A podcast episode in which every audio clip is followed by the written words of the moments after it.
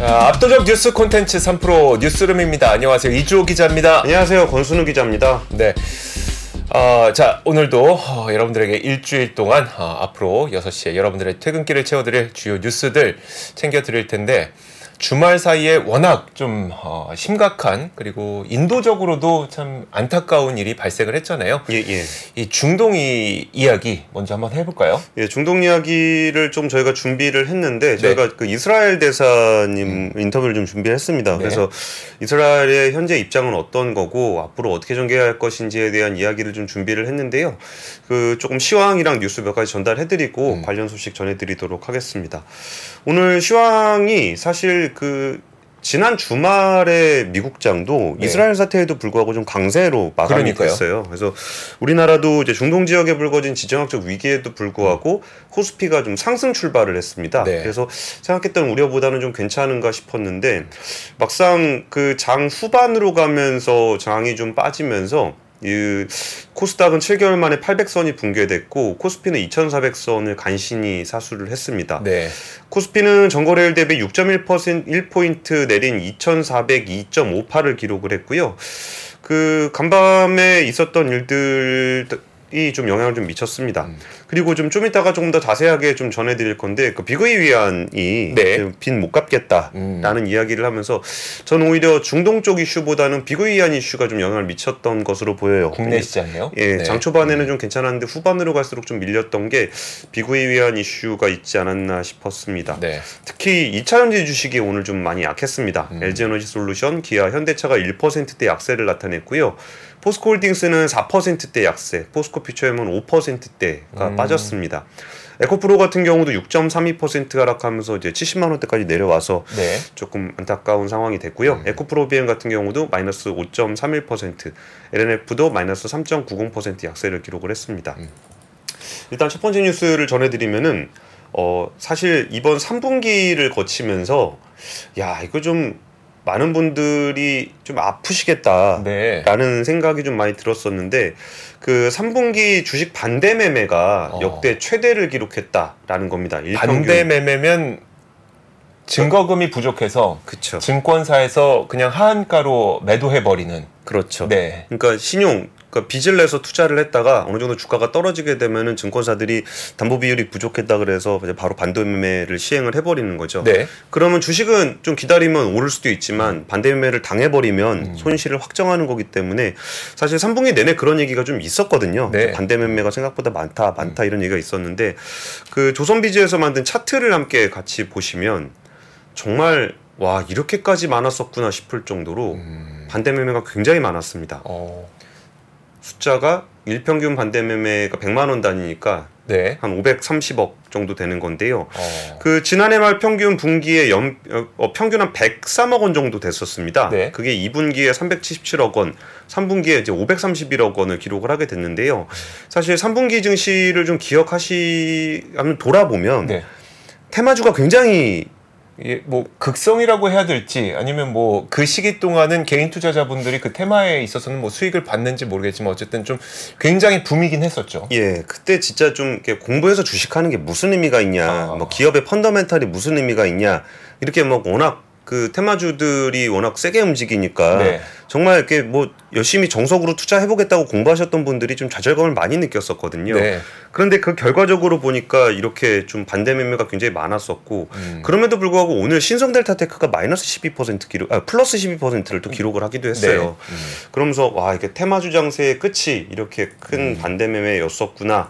라는 거를 좀 느끼게 됐고요. 사실 7월에는 별일이 다 있었죠. 뭐 초전도체 네. 관련한 테마주도 음. 있었고, 동일 산업, 동일 금속 다섯 개 종목 그 함께 네. 그좀 하한가를 맞았던 그것도 이제 7월에 역대 최대 반대 매매를 기록하기도 했었습니다. 아. 올해 계속적으로 매분기 급증세를 좀 이어갔고 4분기에도 지금 비투는 줄지는 않고 있습니다. 네. 요 5일 기준으로 보면 신용거래 융자 잔고가 19조 3천억. 10월 들어서 5일까지 반대 매매 금액이 3분기와 마찬가지로 일평균 523억 원 정도로 기록하고 있습니다. 음.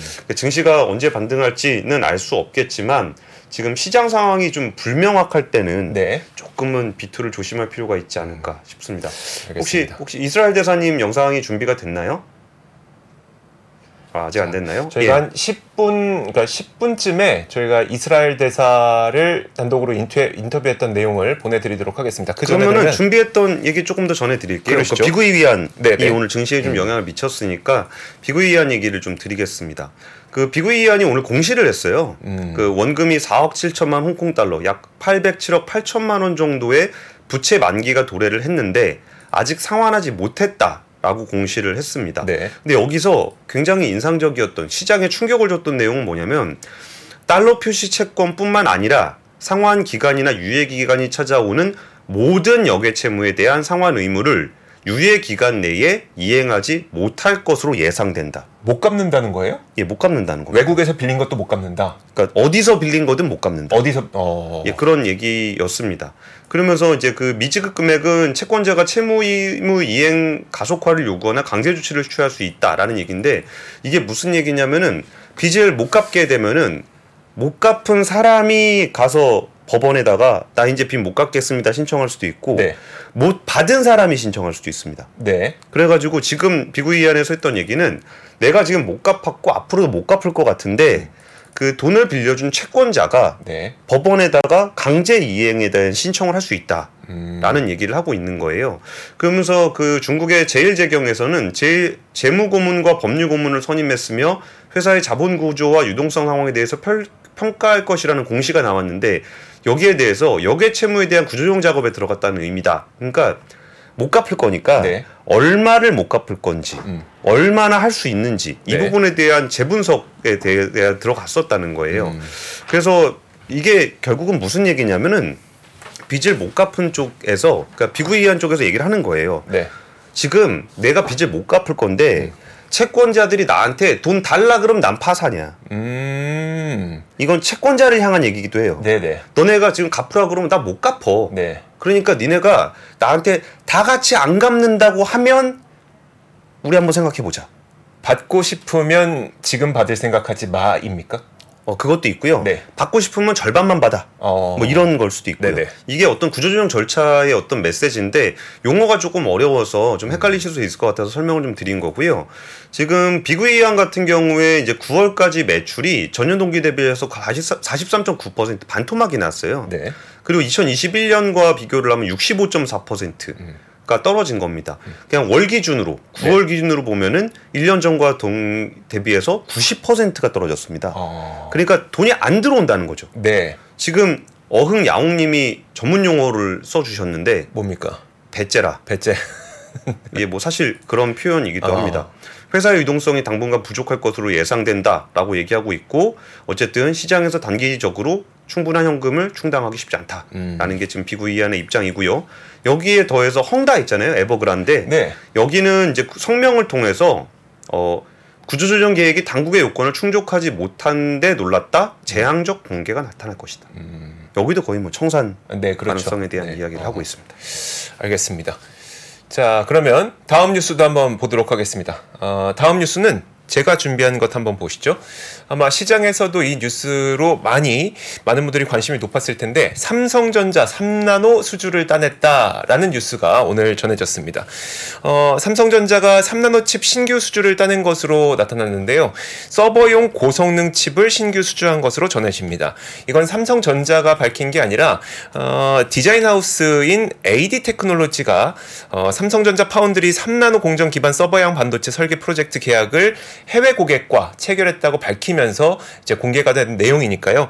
자, 근데 어떤 의미가 있는지를 한번 보도록 할 텐데 사실 그 기존의 3나노는 핀팻 공정을 TSMC가 사용을 해 왔었고요.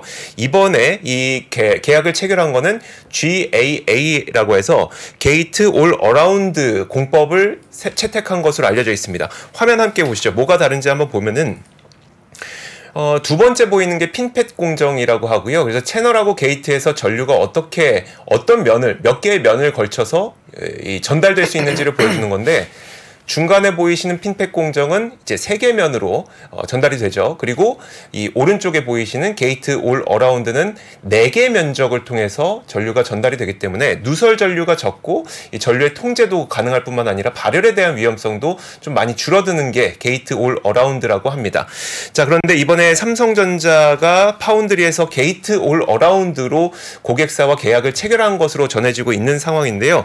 자, 그러면 이게 뭐가 좋으냐? 사실 삼성전자는 약간의 모험을 했습니다. 기존의 핀펫 공정이 아니라 우리는 GAA로 하겠어라고 했는데 사실 이게 정말 안정적으로 안정적인 수율로 만들 수 있을까라는 고민이 있었거든요. 그럼에도 불구하고 삼성은 자 우리는 미래를 위해서 이 GAA를 할 거야라고 했었는데 최근에 애플 아이폰 15의 발열 문제가 좀 논란이 되고 있잖아요. 예, 예. 근데 이게 바로 핀팩 공정이 원인이 아닐까라는 이야기가 좀 있습니다. 그래서 만약에 이번 그 발열 건이 아직 밝혀지지 않았지만 핀팩 공정 때문이었다라고 하면 삼성전자가 GAA를 선택한 것이 올바른 사업 전략이었다라고 볼 수도 있는 것이기 때문에 예. 상당히 좀 중요한 의미를 갖고 있습니다. 그러니까 이 내용에 대해서 저도 좀 추가적으로 취재한 얘기 조금 드리면은 네. 지금 아이폰 15에 들어간 그 반도체 칩이 3나노 공장이 아니라는 얘기를 좀 하더라고요. 네. 그 4나노 공정에서 그 정도로 하고 있는데 아무래도 공정상의 예상과 좀 다르다 보니까 발열 문제가 좀 있어서 네. 여기 좀 낮추고 있는 거고 한 내년 4월 그러니까 TSMC의 로드맵에 따르면은 3나노 반도체가 나오는 시점이 한 내년 4월 3월 이쯤 된다는 거예요. 네, 네. 그래서 그때 좀 바꿀 수 있다는 얘기를 하고 있는 거고 지금 3나노 공정 관련한 얘기에서 좀 눈여겨볼 볼 포인트는 디자인 하우스 AD 테크놀로지로부터 수주를 했다라고 계약을 체결했다라고 기사가 나와 있어요. 네. 근데 이게 사실 디자인 하우스는 그 주문을 맡기는 음. 그, 그, 그 기업이 아닙니다. 음. 그러니까 여기서 뭔가를 좀 조율해 주는 네네. 기업이라고 보시는 게 좋은데 그럼 3나노 공정이 얼마나 좀 괜찮은 평가를 받고 있느냐는 실제로 고객이 어떤 고객이 주문했는지가 되게 중요해요. 네. 처음 했던 고객은 그 중국에 있는 음. 그 채굴 업체가 네, 그렇죠. 만두체였거든요. 그래서 블록체인. 그거는 뭐 물량도 얼마 안 되고 그냥 마케팅용 아니었냐라고 얘기를 나오고 있는데 이번에 서버용 고성능 칩이라고 하니까 여기에서 고객이 누구냐에 따라서 삼성전자 3나노 반도체 어, 파운드리에 대한 평가가 좀 달라지지 않을까 싶습니다. 네, 알겠습니다. 예. 자, 저희가 그 어, 현재 이스라엘과 하마스 사태에 대해서 어, 여러 가지 궁금증들 많으시죠? 그래서 직접 저희는 주한 이스라엘 대사 아키바 토르 대사를 직접 인터뷰를 저희가 오늘 오후에 했습니다. 그 영상을 여러분과 함께 확인할 수 있는 시간을 마련했는데요. 바로 보시죠. 예, 대사님 안녕하십니까? 지금 한 수천 명이 사상자가 발생한 사건이 있어서 좀 안타깝게 생각합니다. 현재 그 이스라엘 정부에서는 현재 상황에 대해서 좀 어떻게 진단하고 계십니까? 안녕하세요. Yeah, indeed, it's uh, been a very, very difficult uh, last three days. uh, about a thousand Israelis were killed during the last Saturday during the initial incursion from Gaza, and we're responding. The first stage and most important is to actually stop the infiltration and kind of stop the attack on Israeli towns and villages. That has more or less been concluded. We've now reestablished the border between Gaza and Israel, and we go on to the next two phases of what the Israeli government has decided to do. Number one is to destroy the military capacity of the Hamas organization and to reestablish Israeli deterrence. And number two, to deter our other enemies on other borders. In other words, to deter Hezbollah in Lebanon and to deter Iran from its interference in our region. And that we will do by taking very, very strong measures against Hamas. 그러면 대사님 그 현재 상황을 어떻게 규정하고 계신지가 궁금한데 군사 행동으로 규정하고 계신지 아니면 전쟁으로 규정하고 계신지요? We've defined it as a war, in that the war aims are not limited. We we've taken upon ourselves to deal with Hamas in a way that we have not dealt in the past. Up till now, you know, Israel uh, disengaged from Gaza in 2005 and returned the entire Gaza Strip to the Palestinian leadership, which was the Palestinian Authority. And then following that, Hamas took power from 2007. They ejected the Palestinian Authority, which was the legal government, and they've ruled Gaza since 2007. So since 2007, Gaza has kind of been like an, an enemy mini state on Israel's border. And we found ourselves in limited military operations every two or three years. We fought a little small war against Hamas. And we were satisfied with that because the situation was not perfect, but it was essentially under control.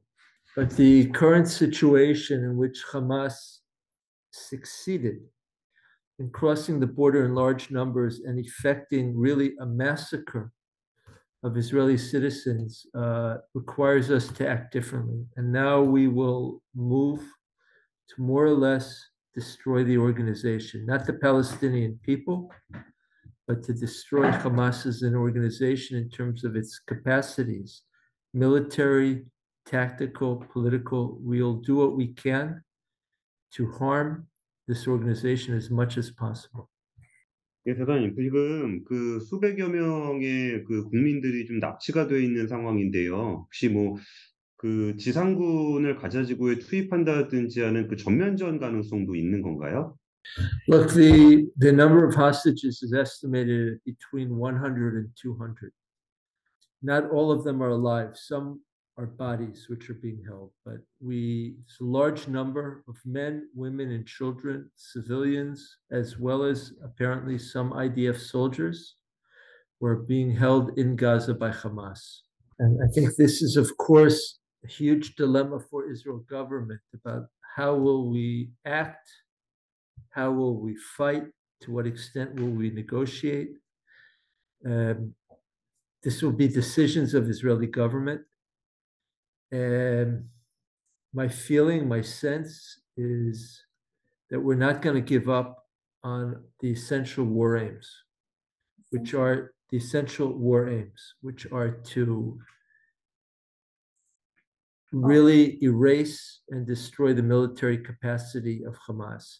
How we will, how we will do that and still recover the hostages, this will be our challenge. 대사님 그 이란 배후설에 대한 의견이 참 많이 나오는데 여기에 대한 그 이스라엘의 입장이 궁금하고요. 또 레바논 헤즈볼라가 참전할 수 있다는 가능성에 대해서도 어떻게 고려하고 계신지 궁금합니다. Look, I think that it's clear that Iran is a very motivating factor and a very powerful enabler regarding all of the radicalizing forces in our region. That's for sure. Iran, for example, is in very close relations with uh, with Hezbollah, with enabling the techno- technological capacity of their rockets, also supporting them financially. And Iran is also the Iranian leadership is also in close political contact with the political leadership of Hamas. There's no question about it. It's a matter of public record and it's not secret. I'm not in a position to tell you to what extent Hamas has orchestrated this incident. I don't know that there is direct evidence of such a direction. but I can tell you that we will act in such a way as to deter Hezbollah in the north and to deter the Iranian influence in our region. If we won't succeed, then we will fight on two fronts, but I hope that we will succeed. 그러면 그게 뭐 하마스 자체를 상대하는 것도 그렇지만 뭐 이란이나 헤즈볼라까지 생각한다면은 지금 발생한 전쟁이 좀 길어질 수도 있을까요? Look, we've fought Hezbollah in the past. We've with with Iran, we've had kind of shadow conflict, but we've never fought Iran directly.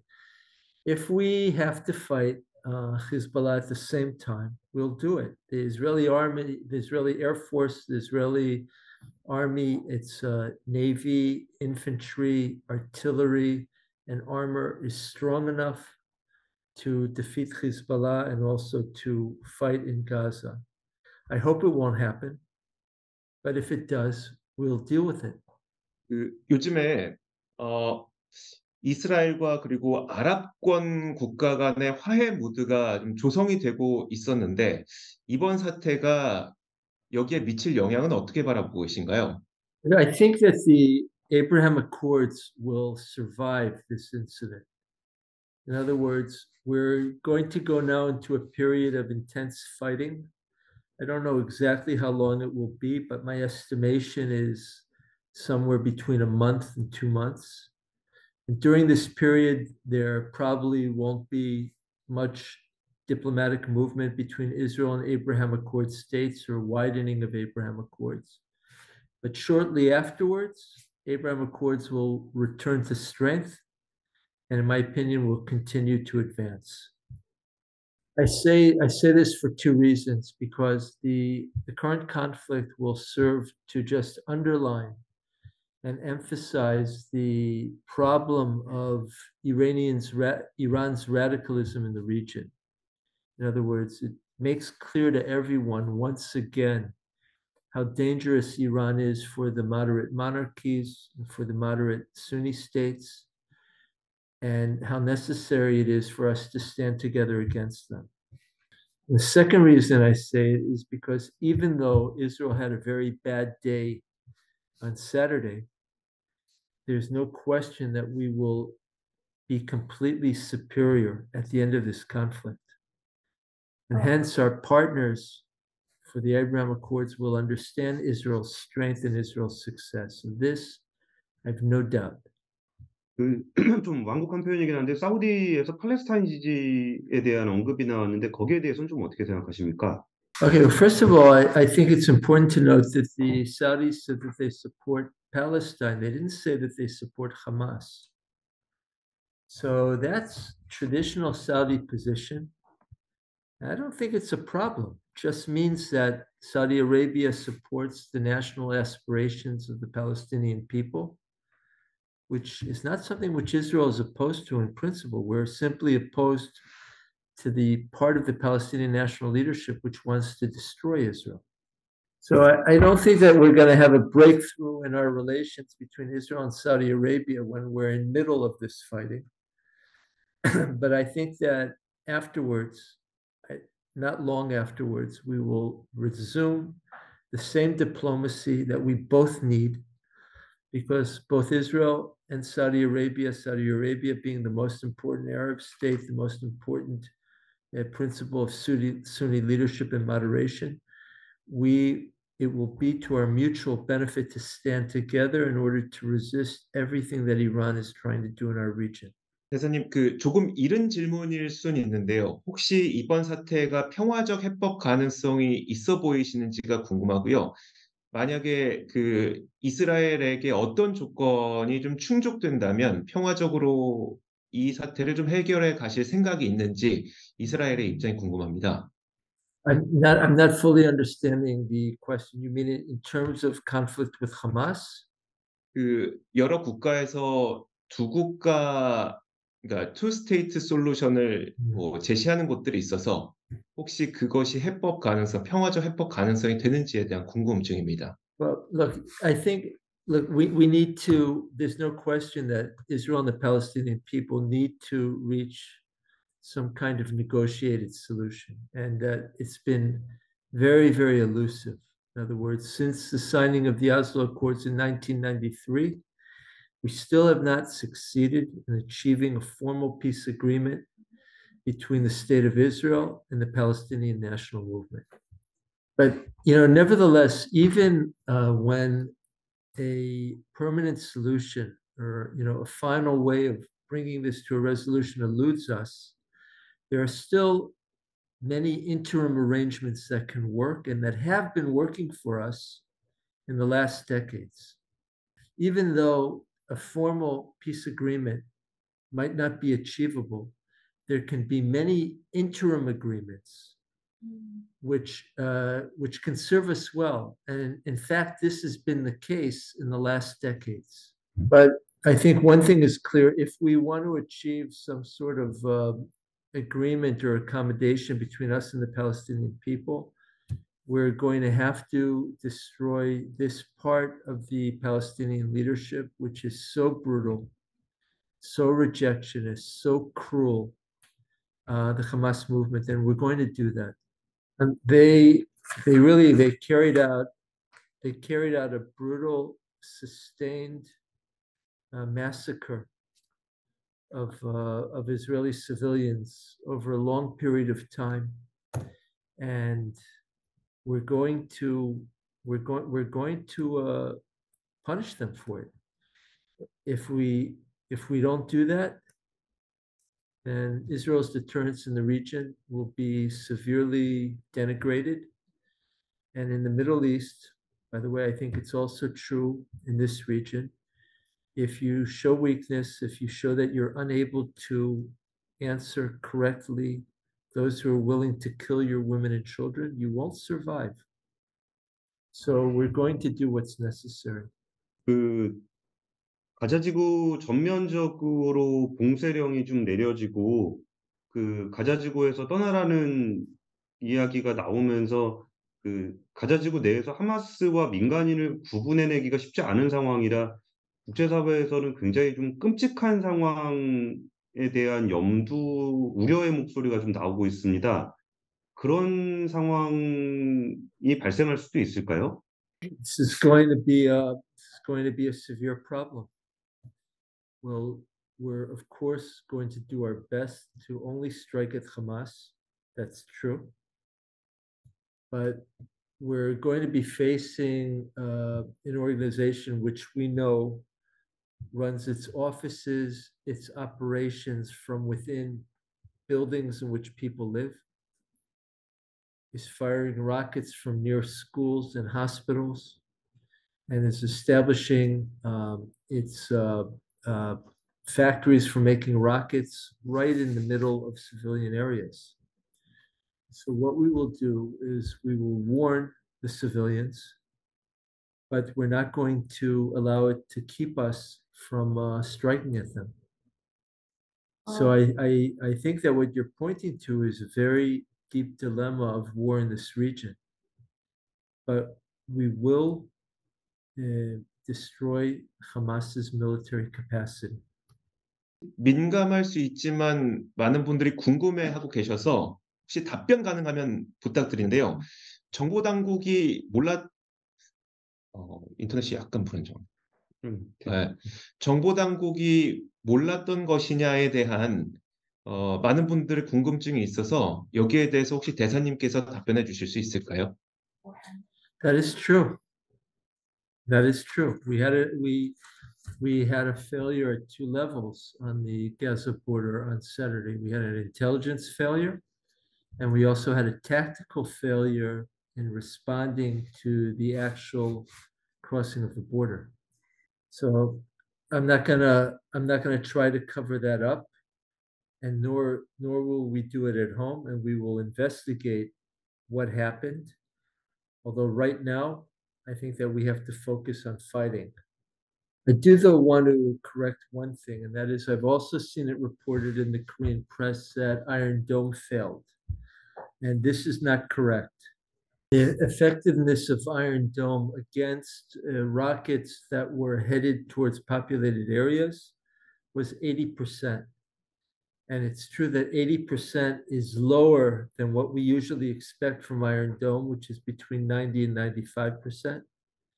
But I don't think that we can call this a failure of the system.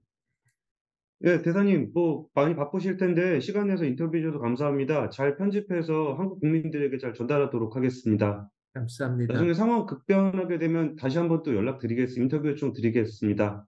예, 감사합니다. 자, 저희 3프로 뉴스룸도 여기서 인사드리겠습니다. 내일 오겠습니다. 고맙습니다. 감사합니다.